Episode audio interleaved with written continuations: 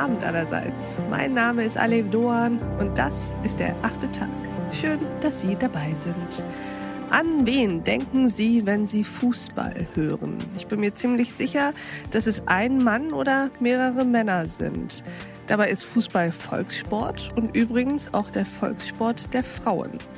Welche einende Funktion kann Sport eigentlich für unsere Gesellschaft haben? Denn der Kampf um Gerechtigkeit ist einer, der eigentlich schon immer auch im Sport ausgefochten wurde. Ob es Mohammed Ali war, der den Vietnamkrieg öffentlich ablehnte, Wehrdienst verweigerte und die Emanzipationsbewegung der Afroamerikaner unterstützte. Oder die ganz aktuellen Proteste gegen Rassismus in der NFL, bei denen Footballspieler während der Nationalhymne nicht stehen, sondern knien. Was aber kann der Sport im Kampf um Geschlechtergerechtigkeit und gegen Misogynie tun? Darüber sprechen wir heute mit Felicia Mutterer. Herzlich willkommen im achten Tag, Felicia. Hallo, vielen Dank für die Einladung. Ich freue mich, dass ich hier sein darf. Ich freue mich auch. Willst du dich unseren Hörerinnen und Hörern mal kurz vorstellen? Aber sicher und sehr gerne. Mein Name ist Felicia, Nachname Mutterer. Das ist ja nun schon bekannt. Zwischendrin gibt es noch einen Anna Bertha. Ja, und ich bin Journalistin, Unternehmerin, ja, und vielleicht auch so ein bisschen Aktivistin für Geschlechtergerechtigkeit. Und genau darüber wollen wir heute sprechen, was Sport bewirken kann, gesamtgesellschaftlich, aber eben auch für Frauen und für Geschlechtergerechtigkeit. Erzähl uns doch mal, was treibt dich an?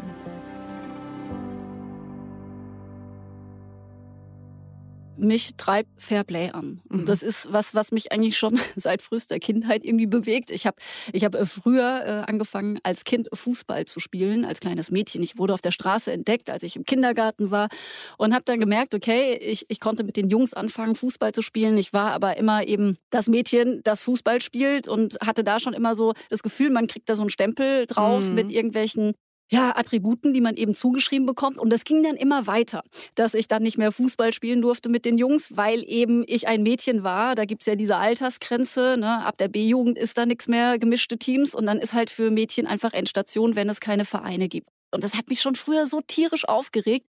Und dann war es aber so, dass der Sport einfach meine große Leidenschaft war. Als Journalistin habe ich äh, bei der Bayerischen Zeitung in der Sportredaktion angefangen und habe dort sehr früh schon kennengelernt, wie es eigentlich ist, wenn man im Sport arbeitet.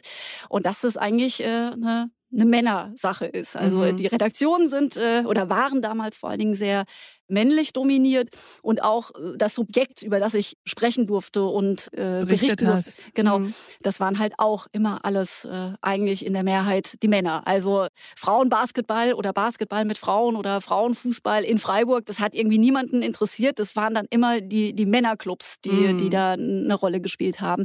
Und das hat sich eigentlich dann im Verlauf meiner beruflichen Karriere immer ja, weiter manifestiert, dass ich da gemerkt habe, ich möchte da ein bisschen mehr machen war beim SWR, mhm. da auch einfach in der klassischen Fernsehredaktion des Sports unterwegs, habe da klassische Fußballformate moderiert. Also ich habe immer über Männer gesprochen und äh, nebenbei habe ich als Journalistin sehr viele Formate auch beackert zu den Themen eben Gleichstellung im Sport. Wo kommen da eigentlich die Frauen drin vor oder auch diversere Themen? Ne? Da, mhm. Das geht auch um solche Randaspekte, wie ist es eigentlich mit homosexuellen Sportlern? Mm. Das hat mich 2006 bis 2008 sehr beschäftigt in den Jahren, als ich dazu viel recherchiert habe, weil das ja auch so ein Versteckspiel immer war. Mm. Jedenfalls habe ich da gemerkt, es ist halt im Prinzip äh, alles, was nicht Mann und auch hetero ist, mhm. das findet irgendwo statt und eigentlich interessiert es auch gar niemanden so wirklich. Also wenn man da in den Redaktionsleitungen anfragt und dann sagt, Mensch, wir, wir würden gerne oder ich würde gerne mehr zu diesem oder jenem Thema machen, ah, das interessiert halt niemanden. Das, das, das brauchen wir so nicht.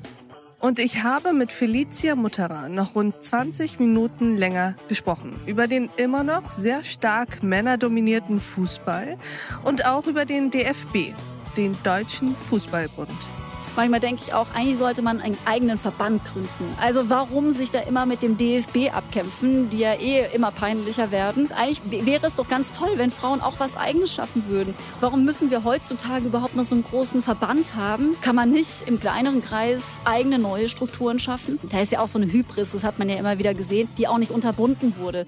Ich glaube ja, der DFB, ich will es nochmal positiv gesagt, äh, die sind peinlich, aber es gibt ja auch immer eine Chance, um sich nochmal neu zu finden. Diese Folge vom achten Tag hören Sie wie alle Folgen vom achten Tag in voller Länge auf thepioneer.de und in unserer neuen The Pioneer App. Ich wünsche Ihnen noch einen schönen Abend. Ihre Alef Doan. Take this pink ribbon off my eyes. I'm exposed.